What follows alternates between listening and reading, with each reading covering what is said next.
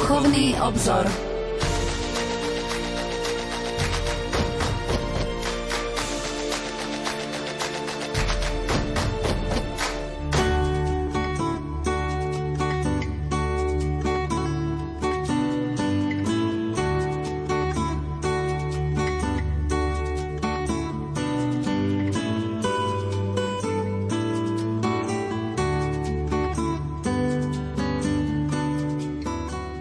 Požehnaný a pokojný útorkový večer, milí poslucháči, vitajte pri počúvaní relácie Duchovný obzor. Najbližšiu nedelu, ktorú budeme prežívať, je nedela Najsvetejšej Trojice a slávime veľké tajomstvo našej viery. Istotne ste sa aj vy zamýšľali nad týmto veľkým tajomstvom našej viery, ktoré každú nedelu vyznávame vo vyznaní viery a ktoré každý deň na sebe uskutočňujeme v znamení kríža. A možno vám na um prišla otázka, ako by sme vhodným spôsobom mohli vysvetliť tajomstvo Najsvetejšej Trojice že je jeden Boh, ale v troch osobách. Viem, že sa o to mnohí pokúšali, ale urobme to dnes tak trošku obrazne. Keď máme krásny slnečný deň, ako napríklad dnes, všimnime si slnečné lúče.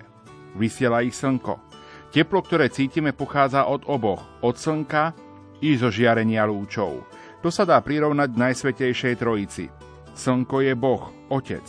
Slnko vysiela svoje lúče, Syna Božieho, a zároveň od obidvoch, od slnka i od jeho lúčov, čiže od Boha Otca, Boha Syna pochádza teplo a Boh Duch Svetý. Toľko úvod dnešnej relácie Duchovný obzor, kde našim hostom je dnes večer liturgista Peter Staroštík, dekan farár farnosti Banská Bystrica katedrála. Peter, dobrý večer. Pekný, pokojný letný večer všetkým prajem. Chceme pozdraviť aj nášho spolubrata, kolegu Štefana Fábriho, ktorý dnes nemohol z rodinných dôvodov pricestovať sem k nám do relácie, ale myslíme takto na úvod tejto relácie na neho a veríme, že v júli sa už potom spoločne stretneme. Tak, Števko, srdečne ťa pozdravujeme. Je nám tak trošku ľúto, že tá tvoja stolička je tu prázdna, ale určite si tu s nami dnes, dnešný večer.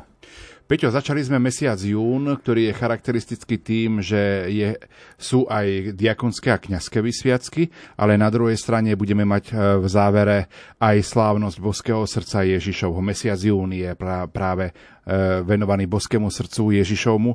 Aký je tvoj vzťah? Lebo v mesiaci máji sme mali úctu k Pane Márii, sme rozprávali o Pane Márii a loretánskych litániách a v mesiaci jún je to Boské srdce. Áno, e, veľmi rád mám práve mesiac jún kvôli týmto sviatkom, ktoré tak ozvláštňujú a robia ho krásnym tento mesiac. E, dá sa povedať, že začíname e, teraz vlastne prvým piatkom dnes teda v tomto týždni máme sviatok Krista Veľkňaza, potom, ako si už spomenul, vlastne máme v tomto mesiaci kňazské, diakonské vysviacky, slávnosť Božieho tela a takisto slávnosť Najsvetejšieho Ježišovho srdca. A to nás všetko ako si vovádza do toho úžasného tajomstva Božej lásky, e, ktorá sa nám zjavuje a ktorou, ktorého ikonou je vlastne e, božské srdce Ježišovo a zároveň, zároveň tej lásky, ktorá sa nám, nás dotýka prostredníctvom sviatosti kňastva. Takže je to také veľké tajomstvo, pred ktorým sa skláňame a zároveň za ktoré chceme Boha chváliť, zvelebovať a, a prosiť aj o nové povolania takisto pre našu diecezu ako pre církev na Slovensku i v celom svete. Áno, lebo vidíme aj v tej prílohe katolických novín, že tých kňazských alebo novokňazských povolaní je tak trošku menej, ale je to pre nás aj možno taká výzva k modlitbe, aby sme sa za nové kňazské a reholné povolania modlili, lebo žatva je veľká, ale robotníkov málo. A to je takým úmyslom e, v našich e, vlastne týchto modlitbách, ktoré e, zvlášť v mesiaci júna, ale vždy v prvý, štvrt, v prvý štvrtok v mesiaci predkladáme v eucharistickej adorácii a tak takisto aj my teraz v našej bansko dieceze, keď slávime rok svätého Františka Ksaverského, tak v našich modlitbách sa obraciame práve aj s prozbou o nové povolania. A možno naši poslucháči si všimli aj to, že práve v prvý štvrtok mesiaci zvlášť venujeme tie adorácie za nové kňazské a reholné povolania a držíme aj tie prvopiatkové adorácie vo vysielaní rádia Lumen ráno o 8 hodine 30 minúte. Tak je to taký zdroj, je to ten prámeň, ku ktorému prichádzame, aby tam sme sa osviežili, občerstvili chvíli, aby sme odtiaľ čerpali. Dnešnú reláciu pre vás vysielajú majster zvuku Peter Ondrejka, hudobná redaktorka Diana Rauchová a moderátor Pavol Jurčaga. Peter, zvykli sme prvú pesničku niekomu venovať a niekoho pozdraviť. Tak koho by sme pozdravili dnes tak večer? To zaista je to ten náš kolega Števko Fábri aj s celou jeho rodinou. Chceme ich týmto spôsobom uh, pozdraviť a takisto aj sprevádzať svojou modlitbou. A taktiež v našej farnosti máme takú významnú osobu, ktorá, e, ktorá vlastne pomáhala cirkvi v počas celého svojho života bola v takej jej službe v diecéze a je to naša pani Gitka Jablonská, ktorá si pripomínala životné jubileum, tak by som ju aj spolu s tebou chcel teraz pozdraviť. Tita Margita, tak všetko najlepšie, veľa Božieho požehnania, veľa síly a nádeje do ďalších dní. A dovolila by som pripojil ešte jeden, jedno blahoželanie. Náš dnešný technik Peter Ondrejka včera slávil svoje narodeniny. Peťko, všetko najlepšie.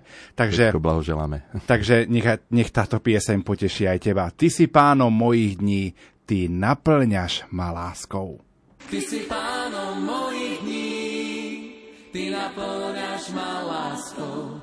Ty si pánom mojich dní, po svojich cestách vedieš ma.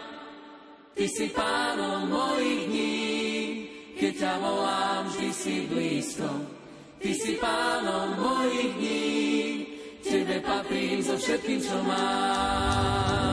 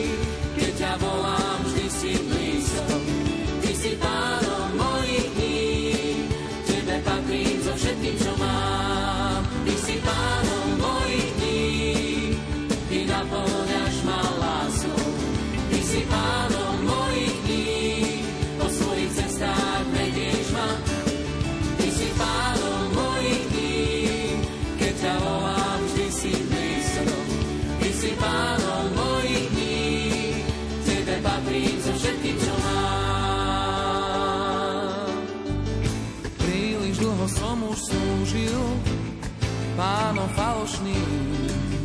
Príliš dlho som bol spútaný.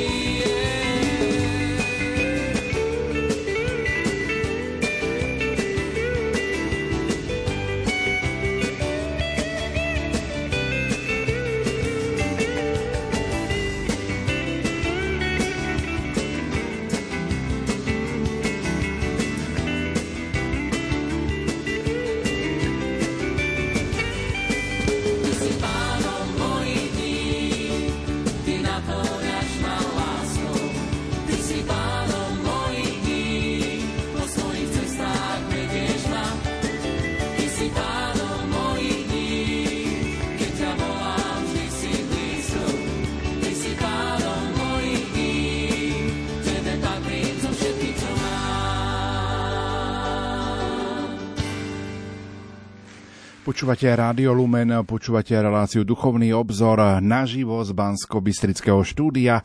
Rádia Lumen našim hostom je dekan farár farnosti Banská Bystrica katedrála Peter Staroštík. Peťo, v minulej relácii sme hovorili o liturgii svätej Omše pred a počas reformácie, tiež o význame Tridentského koncilu a o jeho liturgickej reforme, ktorá následne sa ustálila alebo ustálila slávenie svätej Omše na nasledujúcich 400 rokov.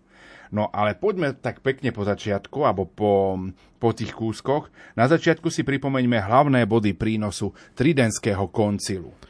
Tak e, naozaj treba možno, že spomenúť to, že ob, o tomu tridenskému koncilu predchádzalo obdobie neskorého stredoveku, kedy sa církev ocitá v istom takom úpadku. Úsilia renesančných pápešov nevedú k vnútornej obnove církvy vlastne e, církev nedokáže reagovať na nové myšlienkové prúdy, a tieto napokon vyvrcholia e, v tom, že sa církev rozdelí, e, teda vyvrcholia v tej západnej schizme. Až koncil samotný bol teda takou odpoveďou na reformáciu a vedie k reforme, ktorá sa dotkne tak liturgie, ako aj sviatosti. Vychádzajú nové liturgické knihy, ktoré vlastne potom na naozaj dlhú dobu, tak ako si Pavol povedal, na 400 rokov poznamenajú život církvy.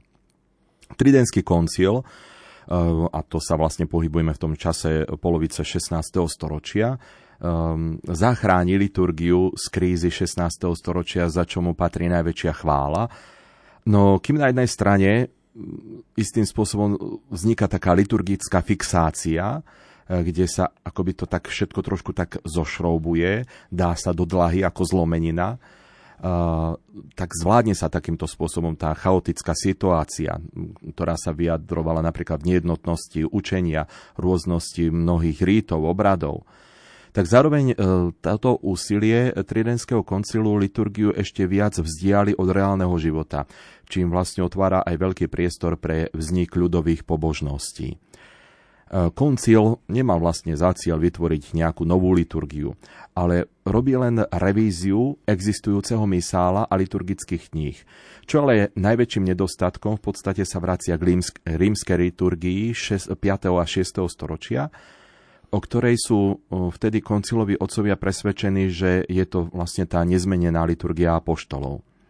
Pravda je však taká, že to bola síce rímska liturgia, ale bola doplnená galikánskymi vsúkami. Alkuinov sakramentár z 9. storočia bol považovaný za pôvodný rímsky obrad a tento sa stáva potom aj základom tzv. tridentského misála. No ale môžeme povedať, že naozaj ten tridentský koncil urobil takú veľkú službu, že urobil poriadok, čo sa týka aj liturgie. Áno, to boli hlavné body prínosu Tridentského koncilu, ktorý bol v rokoch 1545 až 1563.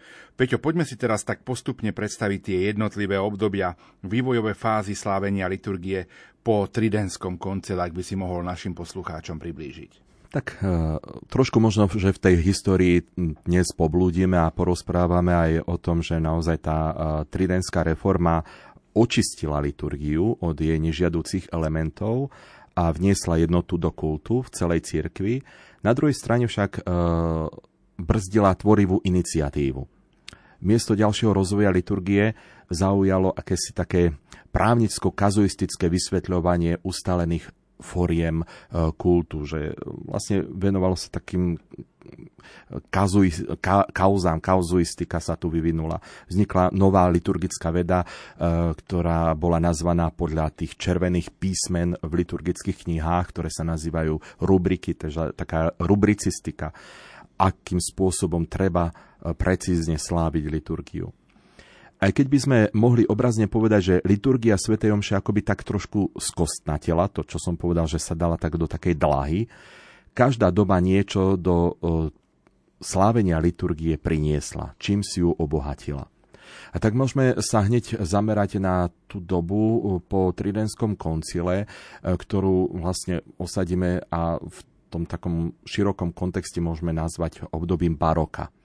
A barok bol kultúrou radosnej celebrácie, môžeme povedať. Slávenia s pútnikmi. E, boli to slávenia spojené s mnohými procesiami, s bohato zdobenými rúchami, s nápadnou cirkevnou architektúrou, tiež nádhernou orchestrálnou hudbou. E, dramatické prednesy sa vtedy začali rozvíjať.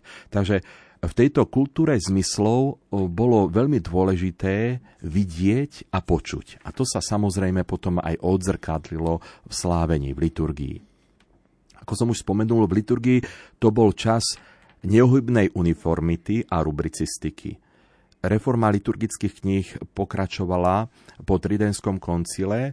Následne teda najprv bol vydaný rímsky misál, ale takisto s tým sprevádzal vlastne vydanie nového breviára boli pridané aj nové sviatky svetých, vykonala sa potom korekcia v čítaniach, bola publikovaná nová edícia rímskeho martyrológia, znovu nového misála, pontifikála, e, rímsky e, ceremoniál alebo ceremoniál episkoporum, biskupský ceremoniál. Do roku 1600 bol revidovaný potom zase neskôr a vlastne vždy akoby na novo sa čosi vnášalo do tej liturgie. V tomto e, období sa pozornosť sústredila na Eucharistiu a to tam môžeme naozaj veľmi hlboko vnímať. E, totiž to rozličné štúdie a teologické diela boli písané na tému obety Sv. Omše. A bolo to taká odpoveď a obrana proti všetkým tým e, nekatolickým náukám, alebo môžeme povedať protestantským, No a pritom sa trošku tak zabudalo na ten liturgický aspekt v týchto štúdiách. Zaoberali sa odôvodňovaním, že Sveta Omša je právou Kristovou obetou, je sprítomnením tejto obety. A pritom sa zabudalo na aspekt spoločenský, ten podstatný charakter Svetej Omše ako obety celej cirkvi, o čom hovoria vlastne Omšové modlitby a čo prízvukoval aj Tridentský koncil. Úpadok e, istý v liturgickej aktivite v tomto období baroka otvoril aj cestu k rastu eucharistickej adorácie. Napríklad rímsky rituál z roku 1614 predpisoval v celej cirkvi tabernákulum, teda svetostánok, e, ktorý bol pripevnený na oltári. Na rozdiel od tej stredovekej vysiacej pixidy, e, keď sme to v minulých reláciách aj spomínali, že sa e, vysela akási nádoba v tvare holubice nad oltárom. Liturgia bola podriadená kultu rezervovaného Eucharistii oltár sa stal menej dôležitý voči dôkladnejšie prepracovanému bohostánku a monštrancii. Tiež môžeme si povšimnúť, že slávenie napríklad Sviatku Kristovho tela bolo najdôležitejšou liturgickou akciou v cirkevnom roku, pretože v tomto slávení cirkev vyznala svoju vieru v skutočnú prítomnosť Krista vo sviatosti. Eucharistická úcta takáto našla sa aj napríklad v tej našej, v našej oblasti, v tej podunajskej monarchii, silnú oporu uh, aj v panujúcom rode, ktorý ju veľmi podporoval. A tak sa eucharistická úcta stala jedným zo štyroch nosných bodov rakúskej zbožnosti. Aj ju tak voláme, že pietas Austriaka. Účasť členov panovnického rodu na slávnostiach Božieho tela a tiež na iných eucharistických sprievodoch, procesiách, tvorila neodmysliteľnú zložku dvorného ceremoniálu. Takýto príklad napríklad poskytla Mária Terézia veriacim v Brne, e, ktoré naštívila v roku 1748, keď sa s veľkou nábožnosťou zaradila aj spolu so svojím manželom do eucharistického toho teoforického sprievodu na Sviatok Božieho tela. Naproti tomu Luther vyhlásil, že žiadny sviatok sa mu tak neprotiví ako práve Božie telo. A tento jeho postoj bol smerodajným pre všetkých reformovaných veriacich. A teda v katolíckej cirkvi vidíme, ako by to potom oproti tomu znovu sa presadzuje a táto úcta eucharistická a teda zvýrazňuje sa Sviatok Božieho tela. Aby sa zvýraznila práve tá viera v Krista prítomného v Eucharistii.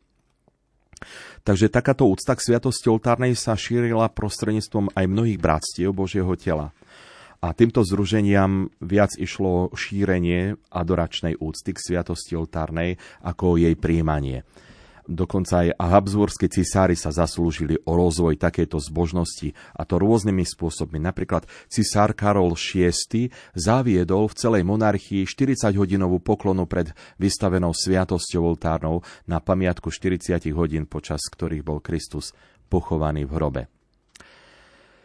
Svetská vrchnosť zaručovala všetkým veriacím v tomto období účasť na Svetej Omši v nedeľu a vo sviatky a myslím si, že to môžeme hodnotiť ako naozaj taký bonus a, a také veľké plus.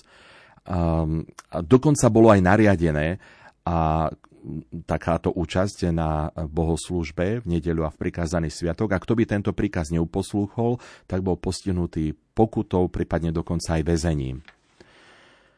Farským bohoslužbám však častokrát korunovali sveté omše, ktoré boli potom slúžené súkromne alebo v tých zámockých kaplnkách, na ktorých sa zúčastňovalo služobníctvo. Ľudia tiež z okolia prichádzali na tieto sveté omše.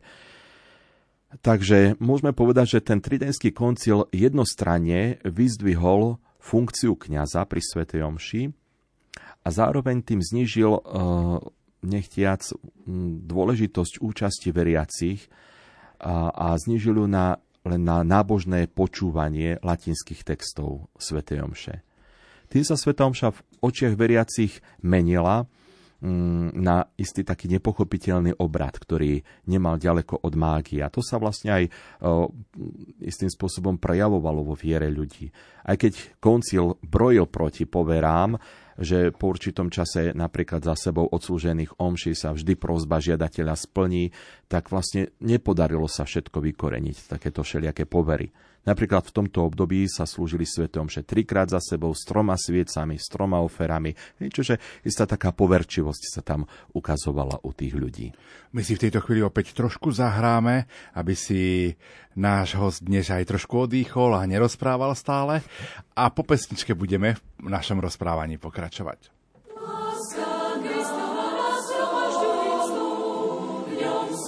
všetci težme sa spolu, vrúcne zdieľať duše, milujme sa bratsky, z otvorenej duše, keď nás láska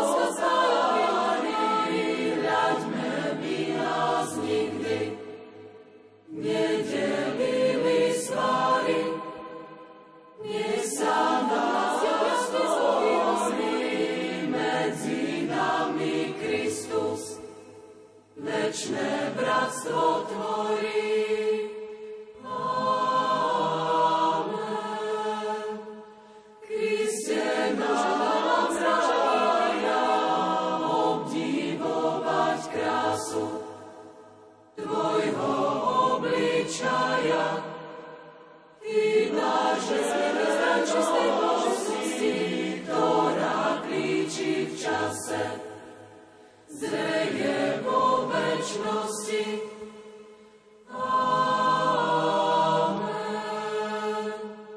Tak si ma trošku zaskočil, Pálko, tým, že som si odýchol, napil som sa aj vodičky a môžeme pokračovať ďalej. Peťo, ty si už pomaly ako sám moderátor, ale ja poviem úvod, ktorý som mal pripravený. Počúvate Rádio Lumen, počúvate reláciu Duchovný obzor. Dekan farnosti Banská Bystrica katedrála Peter Staroštík je hosťom štúdiu Rádia Lumen. Aby bolo všetko na poriadku, naša dnešná téma slávenie Eucharistie, Tridentský koncil, baroko a osvietenstvo. Peťo, boli však aj v tomto období aj také možno e, nejaké výnimky, ktoré by vyjadrili snahu ísť k liturgii, tak povediac k prameňom? E, áno, e, výnimkou v spôsobe myslenia v tomto období bol smer kardinála Piera de Beru a jeho školy, tzv. francúzského oratória. A toto oratórium to bolo také združenie diecezných kňazov, ktoré nezavezávalo nejakými reholnými slubmi a ale patrili medzi týchto oratoriánov aj také významné osobnosti ako napríklad kardinál Baronius alebo kardinál Newman, Faber a tak ďalej. Takže uh, toto oratórium sa uh, sústreďovalo skutočne na Krista, na jeho odovzdanie sa nebeskému Otcovi vo všetkých životných situáciách. A podľa tohto oratória vovádzalo svojich nasledovníkov do chápania Mm, Kristovej obety a spoluobetovania s Kristom oratoriáni sa snažili vytvoriť väčší kontakt medzi veriacimi a celebrujúcim kňazom. Keď sme teda povedali, že častokrát vlastne tá liturgia sa obmedzila na také iba kňazovo slávenie a istým spôsobom takú iba nečinnú účasť e, veriacich na liturgii, ktorej nerozumeli, tak práve naopak e, oratoriáni sa snažili o taký väčší kontakt medzi kňazom a veriacimi. A o tom svedčia aj práca oratória na Lebrúna, ktorý napísal v tej dobe jeden z najlepších komentárov svätej Omše, a tiež svedectvo, že oratoriáne sa usilovali vychovávať veriacich naozaj k takej činnej účasti na Svetej Omši. Ich snahy sa však stretli s veľkým nepochopením, dokonca aj u katolických teológov. A napriek tomu všetkému v takejto ťažkej situácii bol preložený do francúzštiny text svätej Omše Ordomise. Avšak preloženie celého misálu bolo dokonca zakázané pápežom. Apoštolská stolica sa vtedy obávala, že touto cestou chcú dosiahnuť svetu omšu v národnom jazyku. V polovici 17. storočia môžeme pozorovať tiež rozvoj neogalikánskej liturgie a jej názov, keď som použil takéto, že neogalikánska liturgia, sa odvodzuje od krajiny pôvodu, odkiaľ pochádza, a teda z Francúzska. Podnetom k tomu bolo vydanie nového rituálu z Aletu a bolo to v roku 1667. Následne na to aj množstvo diecez vo Francúzsku publikovalo sériu e, bohoslužobných kníh e, s rubrikami tlačenými vo francúzštine a tiež sa tam objavovali všelijaké variácie jednotlivých diecez, ktoré si to vložili do týchto liturgických kníh. Nový misál bol v Paríži potom neskôr publikovaný v roku 1684. Ale všetky tie hlavné myšlienky oratoriánov ožili až neskôr, koncom 19. storočia, keď sa v cirkvi objavilo liturgické hnutie, o ktorom potom budeme trošku neskôr hovoriť. Áno, poďme si teraz trošku povedať, ako to bolo s účasťou veriacich na Svetej Omši v tom čase.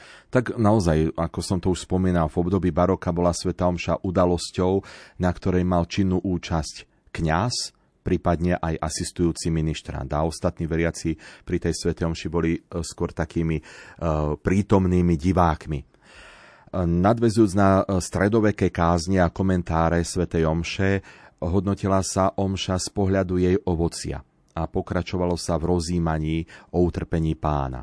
A tak tá stará tematika sa ešte viac prehlbila a zduchovnila a viac ako dovtedy sa Sveta Omša chápala ako obeta chvály, vďaky vzdania zadozučinenia. E, je vzácne, že v tom čase boli vydávané aj rôzne komentáre Svetej Omše, v ktorých sa ale takým alegorickým spôsobom vykladali jednotlivé časti Svetej Omše, e, ktoré symbolizujú pánovo utrpenie. Vieme, že v tomto období malo veľký vplyv aj samotné jansenistické hnutie, ak by sme si aj o tomto mohli trošku povedať? Áno, to jansenistické hnutie, jeho rast, e, my vieme dobre, že to bola taká rigorózna, e, e, taká rigoristická zbožnosť. Hej? A, a toto hnutie malo svoj vplyv aj na bohoslužbu a zvlášť samozrejme vo Francúzsku v 17. a 18. storočí. E, toto hnutie e, založil Cornelius Jansen, biskup v Ypres, a požadovalo toto hnutie vážnu prípravu pred svetým príjmaním. Boh vraj predurčil len veľmi málo ľudí k väčšnej spáse. A tvrdili, že človek sa môže priblížiť k Bohu len s najväčšou bojazlivosťou a k svetému príjmaniu môže pristupovať len zriedka a aj to po najprísnejšej príprave. Takýto postoj sa zdal byť dosť náročnou praxou k tomu, aby vlastne ľudia mohli pristupovať k častému svetému príjmaniu. Zatiaľ, čo jancenisti verili, že povzbudzujú k väčšej účasti na liturgii, tak e, pravda bola opakom. Eh, hoci hnutie malo veľa podporovateľov, dokonca aj medzi biskupmi, bolo veľmi rozšírené, ale zároveň bolo odsúdené aj niekoľkými pápežmi, napríklad Inocent X, tak urobil čiastočne aj Klement XI. Jansenisti zavádzali radikálne novoty. Zavrhli privátnu omšu, príjmanie tiež štipendia za uh, svetú omšu, kánon sa modlili na hlas, Epištolu a evanílium čítali v reči ľudu a namiesto oltára používali stôl bez kríža a sviec. Tieto reformy navyše boli potvarbené aj potom takým protipápežským postojom a preto vlastne boli považované za herézu a vlastne takýto prijav bol považovaný za niečo, čo je proti samotnej cirkvi a pápežovi. Áno, ale z tohto obdobia máme aj veľké bohatstvo hudobných diel. Tak to tiež stojí za zváženie, a teda za spomenutie, že naozaj obdobie baroka je obdobím, kedy vznikli aj nové hudobné znaky, ktoré sa uplatnili e, dokonca aj v liturgii. A tak z nových hudobných foriem vznikli tzv. oratória. Oratorium latinum sa uplatňovalo pri liturgii a oratorio volgare bolo zase v ľudovej reči. Tam vlastne je to tak vyjadrené, že to bolo latinské oratórium a, a oratórium v reči ľudu. A to sa uplatňovalo teda pri nejakých tých ľudových pobožnostiach. A tak naozaj vzniklo v tomto období množstvo oratórií aj od mnohých významných skladateľov. Môžeme uh, spomenúť Hendla, Charpentiera a tak ďalej. Avšak tieto ich skladby sa pre ich dĺžku už nepoužívali pri liturgii, a dokonca ani v chrámoch, ale v koncertných sieňach. Zvláštnym druhom oratória boli pašie. Tiež vznikali kantátové omše. To bola niekoľkodielná skladba, v ktorej sa striedali árie, recitatív a spev zboru. Proti zneužívaniu liturgie na to, aby to bol iba akoby akýsi taký prostriedok na koncertné predvádzanie skladieb, sa postavil potom pápež Alexander VII, ktorý o tom napísal aj konštitúciu a vlastne to skritizoval. Um, ale treba povedať, že zásady liturgickej hudby a spevu vlastne potom to viedlo k tomu, že uh, podľa dokumentov Tridentského koncilu formulovala aj encyklika pápeža Benedikta XIV. Čiže vlastne tá hudba vplývala aj na to, aby, eh, aby sa znovu aj v liturgii urobil v týchto veciach trošku taký poriadok. A my si v tejto chvíli opäť trošku zahráme o Salutaris Hostia.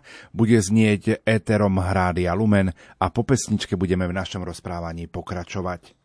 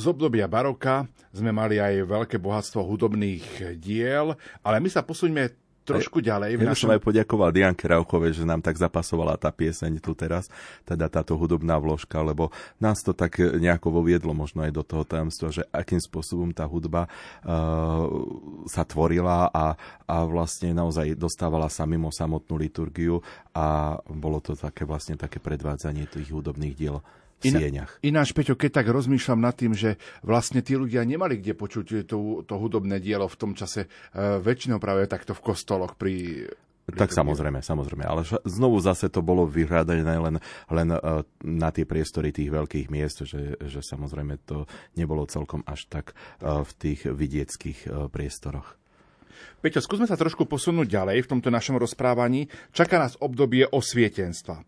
Ako toto osvietenstvo vplývalo na samotné chápanie tej liturgie?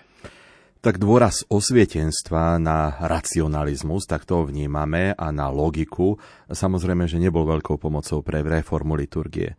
Napriek eh, tridenským pokusom zjednodušiť liturgický kalendár a vrátiť nedelnej eh, svetej omši eh, svoje miesto, tak znovu sa tu ukazuje akési množenie sviatkov, kde, ktoré pokračovalo.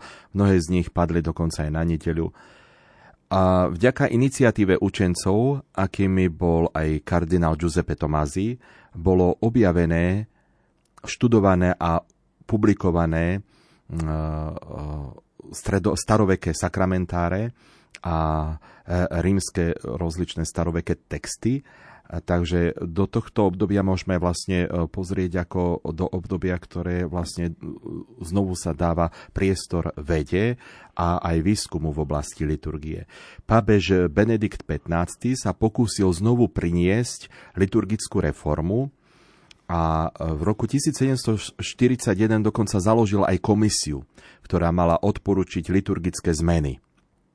Komisia svoj projekt prezentovala o 6 rokov neskôr, čiže boli to 6 rokov práce, avšak pápež tento projekt zamietol.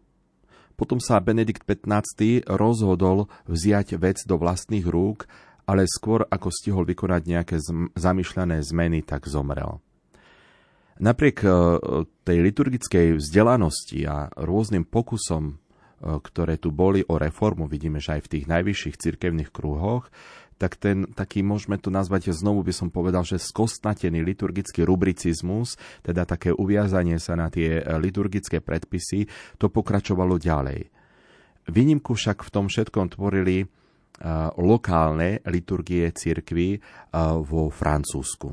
Zaujímavé, že práve tam bol ten priestor, kde sa istým spôsobom tak trošku tvorilo oživenie e, biblickej vedy a takisto patristiky, teda štúdia nielen Biblie, ale aj cirkevných otcov e, vo Francúzsku a takisto po celej Európe dalo potom taký poput k návratu e, ad fontes, teda k prameňom.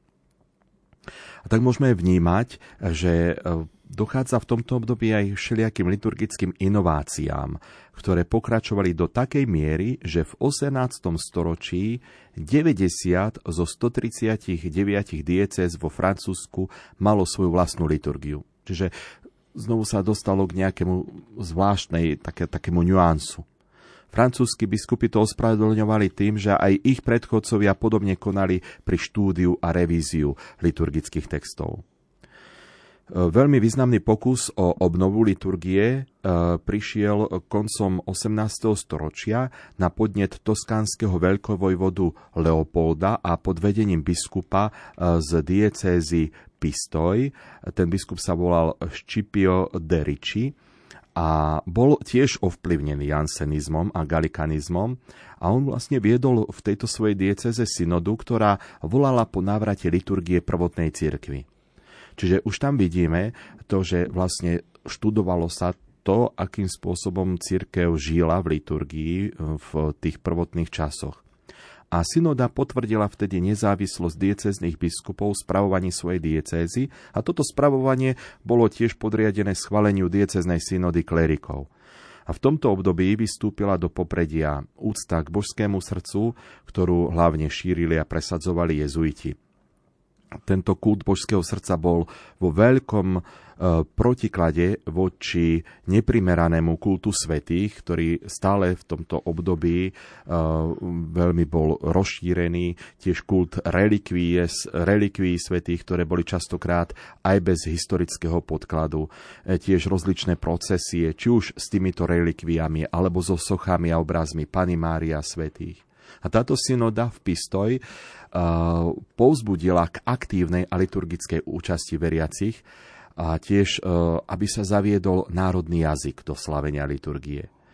Ďalej zamietla omše, ktoré boli na mieste simultáne prekladané, vyzdvihla dôležitosť, také centrálne postavenie nedelnej a farskej svetomše, kde kňaz, ktorý predseda svetomše, mal predniesť modlitby nahlas, na, jasne a zároveň e, tu vidíme, že e, čo bolo veľmi také významné, že táto synoda nariadila, že sveté príjmanie veriacim sa má radšej podávať z konsekrácie e, tej istej svetej omše, ako sa nevhodne spoliehať na vymoženosti bohostánku. Tak to slova bolo povedané. Z, tohto, čo som uviedol, že môžeme vidieť, že, že synoda bola ďaleko popredu a že jej reformy teda tie také návrhy týchto reforiem boli dosť podobné tomu, čo potom vlastne až v 20. storočí sa už uskutočnilo počas druhého Vatikánskeho koncilu, pretože obe reformy sa týkali tých istých zdrojov. Návrat k liturgickej tradícii církvy a propagácii starých liturgických textov. Avšak, čo bolo veľmi dôležité, na rozdiel od synody v Pistoji, druhý Vatikánsky koncil sa tešil 50-ročnej príprave, e, ktorú urobilo liturgické hnutie. A možno aj preto vlastne tá synoda v Pistoji e, zožala skôr neporozumenie a neúspech. E, Leopoldovi vtedy išlo o to, aby sa aby si uznesenia pistojskej dieceznej synody osvojili všetci toskánsky biskupy. Avšak tí sa okrem spomenutého biskupa Ričiho všetci proti nemu zopreli.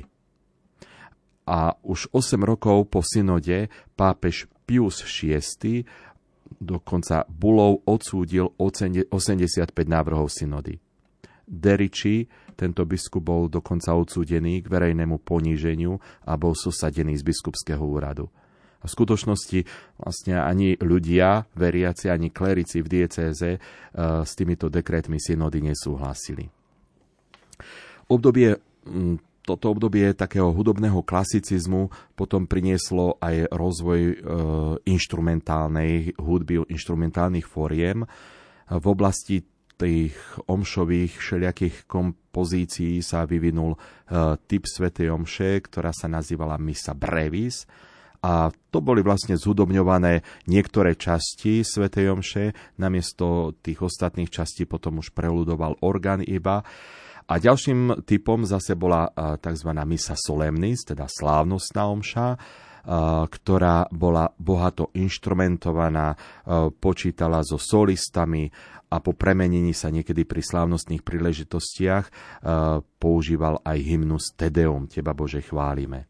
Takže vidíme, že znovu aj v tej oblasti hudby sa to znovu tak inovovalo, rozširovalo a, a prinášalo to nové prvky. Poďme sa trošku pozrieť, ako to vyzeralo v tom 19. storočí. E, počas francúzskej revolúcie e, církev vo Francúzsku e, sa ocitla v naozaj... Bol, to štát obrovských zmetkov. A tam by som spomenul už jednu veľmi dôležitú osobu, a to Prospera Žeranžera, ktorý zakladá benediktínske opáctvo v Solem, ktoré vlastne bolo počas francúzskej revolúcie zničené a on tam privádza e, nový život do tohto opatstva. Žeražer mal taký úmysel, že práve tento kláštor v Solem mal odpovedať na vtedajšie potreby církvy a zároveň zostať verným e, kláštorným pravidlám a cirkevnému učeniu. No a teda v tom obrovskom priestore, teda tom priestore obrovských zmetkov, sa ako si malo e, toto stať miestom, kde, kde sa kde vznikne nejaká, nejaká nová reforma, alebo teda niečo také, taký návrat. Návrat k tomu, k tomu pôvodnému. Teda malo to prispieť toto uh, jeho aktivita mala pristieť k takej cirkevnej jednote a zároveň istej takej uniformite vo Francúzsku, lebo ja som to uh, spomenul, že v tom Francúzsku bolo množstvo rozličných liturgických inovácií, ktoré častokrát boli podobné aj tým všelijakým jansenistickým a protestantským aktivitám, boli bez schválenia Svetej stolice. Častokrát sa to istým spôsobom aj vymykalo cirkevnému učeniu a teda vzdialovalo sa to od tej jednoty. A, a Prosper Žeranger vlastne tu zohráva takú dôležitú úlohu takej, takého zjednotenia. Na rozdiel od ostatných častí Francúzska v Solem e, Eucharistiu a liturgiu hodín slávili striktne podľa rímskeho rítu. A tým vlastne sa ukazuje e, naozaj taký prínos toho, že tá jednota sa má vyjadriť práve v tom spoločnom slávení liturgie. Žeranger obhajoval aj návrat ku gregorianskému chorálu ako k oficiálnej liturgickej hudbe v cirkvi. No a v 70. rokoch 19.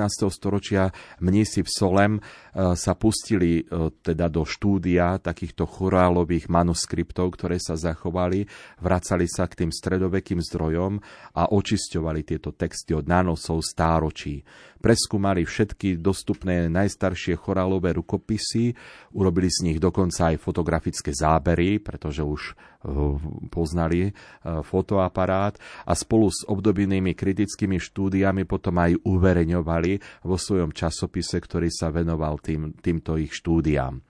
A výsledok ich výskumu a snaženia bol veľmi hodnotným príspevkom pre celú cirkev a na žiadosť pápeža potom e, Pia X. Benediktíni v Solem upravili cirkevný spev a to vlastne položilo aj základ reformy cirkevného spevu, ktorý sa potom odzrkadlil už e, v roku 1904, ktorý e, uviedol pápež Pius X.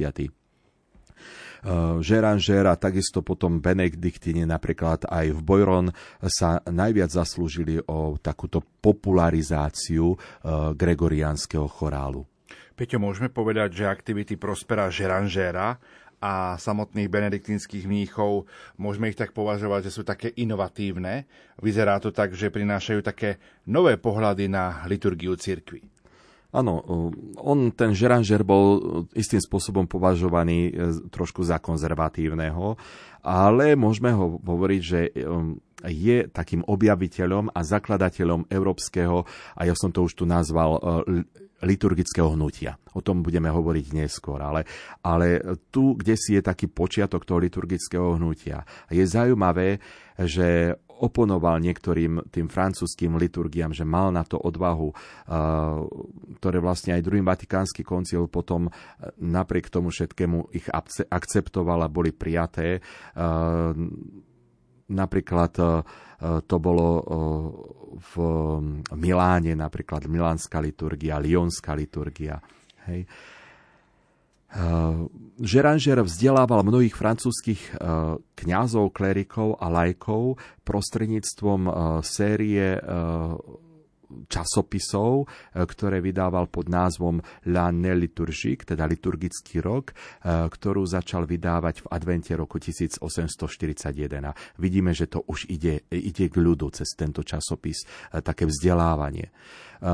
Tiež tam inicioval ďalšiu veľkú prácu, ktorá vlastne bola skôr taká vedecká a oproti ostatným liturgickým priekopníkom práve tento Prosper Žeranger e, trošku sa e, vlastne e, vzdialuje od toho základného princípu liturgického hnutia a to je vlastne tá plná a aktívna liturgická účasť celého zhromaždenia, kde on ešte, u neho to tak trošku ešte pokulhávalo, alebo toto, toto nejako on neriešil, môžeme povedať, že um, hoci jeho postoj k latinčine je úplne jasný, myslel si, že ľud nemôže nerozum, nemôže rozumieť eucharistickej modlitbe, preto bol proti prekladu napríklad liturgie do francúzštiny, ale predsa si uvedomoval, že pre mnohých ľudí by bolo veľkým duchovným prínosom, aby čerpali z bohatstva liturgických modlitieb, keby tie boli preložené do svojho jazyka, toho jazyka ľudu ale zároveň tvrdí, že liturgia je svojou povahou viac než sväté písmo vyhradené kléru a liturgické knihy sú určené pre kňazov. Ľud sa teda v žiadnom prípade nemôže stiažovať, že sa mu upiera to, čo nebolo preň vlastne napísané. Takže takýmto spôsobom si on sám obhajoval to, že tie liturgické texty treba zachovať, zachovať v latinčine môžeme povedať, že Žeranžer dosiahol to, že liturgia začala byť ešte väčšmi, e, tak vedecky skúmaná. E, venovali vlastne on a dá sa povedať aj celé to spoločenstvo v opáctve Solem tomu, e, tomu veľkú aktivitu. E, tiež uvádza veriacich do tých skrytých tajomstiev spásy, ktoré sú obsiahnuté v liturgii a prispel k veľkej obnove duchovného života a môžeme povedať, že naučil ľudí sentire cum ecclesia, teda cítiť spolu s církvou. A to sa dialo práve takej prostredníctvom tej výchovy e, v liturgii, kde vysvetľoval tie jednotlivé symboly a tak ďalej. E, čiže môžeme povedať, že Žeranžera, takisto vlastne vôbec ten vplyv kláštora v Solem nebol len limitovaný na to, na to prostredie Francúzska, ale ono sa to potom postupne prenáša. Napríklad prostredníctvom Benediktínov do, nebe, do Nemecka, prostredníctvom založenia benediktínskeho opatstva v Boron a, a potom e, tiež e, jeho cerského domu v Marialách a v mnohých stránkach sa práve tieto kláštory veľmi podobali kláštoru v Solem. Napríklad môžeme spomenúť, že tu bratia Maurus a Placidus Volter uh, založením kláštora uviedli do pohybu takú istú kláštornú a liturgickú reformu v Nemecku, akú vlastne Solem ponúkalo cirkvi vo Francúzsku. Bojron zase sa stal známym svojim románskym umením napríklad, umeleckou školou, ktorá bola ovplyvnená Jotom, El Grecom a inými. Toto opatstvo tiež sa zapojilo do publikovania liturgických kníh. Napríklad stade vychádza prvý nemecko-latinský misál, ktorý vlastne sa dostáva do ruky ľudí. Podobný spôsob aktivít sa potom šíri ďalej, napríklad už v tom spomenutom opáctve v Marialách, môžeme povedať, že takto vzniká postupne v týchto opatstvách benediktínskych liturgické hnutie a stáva sa z veľkej časti dielom práve týchto e, benediktínskych mníchov.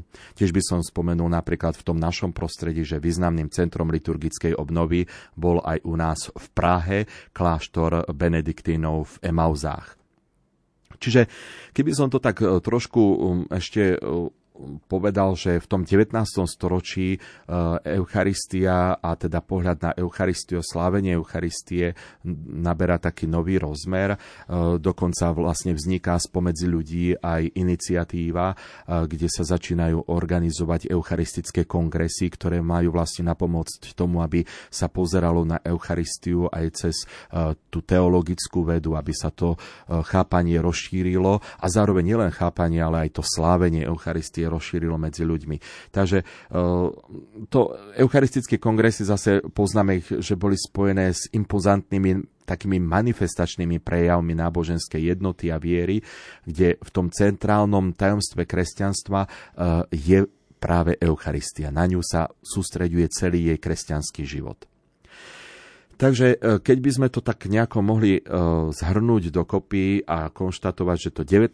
storočie, e, že to je také čas, kedy zrastá liturgická vzdelanosť, ktorá sa šíri práve z tých, z tých centier benediktínskych opáctiev a sú tu počiatky liturgického hnutia, ktoré v tomto období sa začína vyvíjať, trošku tak naberá na takom rozkvete, potom neskôr v 20. storočí a vlastne toto liturgické hnutie pripravuje cestu druhému vatikánskemu koncilu. Hej? A práve preto, že tá príprava tam je takáto dôležitá, ktorá prejde aj cez vlastne napríklad cez uh, iniciatívy pápežov, začína to Piom X až po Pia 12. napríklad encyklikou, Mediator Dei, tak vlastne táto príprava potom uh, vovádza do reformy, ktorú potom prináša druhý Vatikánsky koncil. Takže takáto aktivita vo vnútri cirkvi v oblasti liturgie a teda aj samotného slavenia Sv. Omše ja si myslím, že si zaslúhuje osobitnú pozornosť a preto som so Štefanom ešte vyčleníme jednu reláciu, ktoré by sme venovali na, budúci, na budúce stretnutie a to bude konkrétne liturgické hnutie 20. storočí. Ale viac sa do dnešnej relácie už nezmestilo. Naším hostom bol dekan farár farnosti Banská Bystrica katedrála Peter Staroštík. Nuža za pozornosť vám ďakujú majster zvuku Peter Ondrejka, hudobná redaktorka Diana Rauchová a moderátor Pavol Jurčaga. Prežite ešte krásny letný večer s Rádiom Lumen. Ďakujem za pozvanie, všetkým prajem krásny požehnaný letný večer. Każdą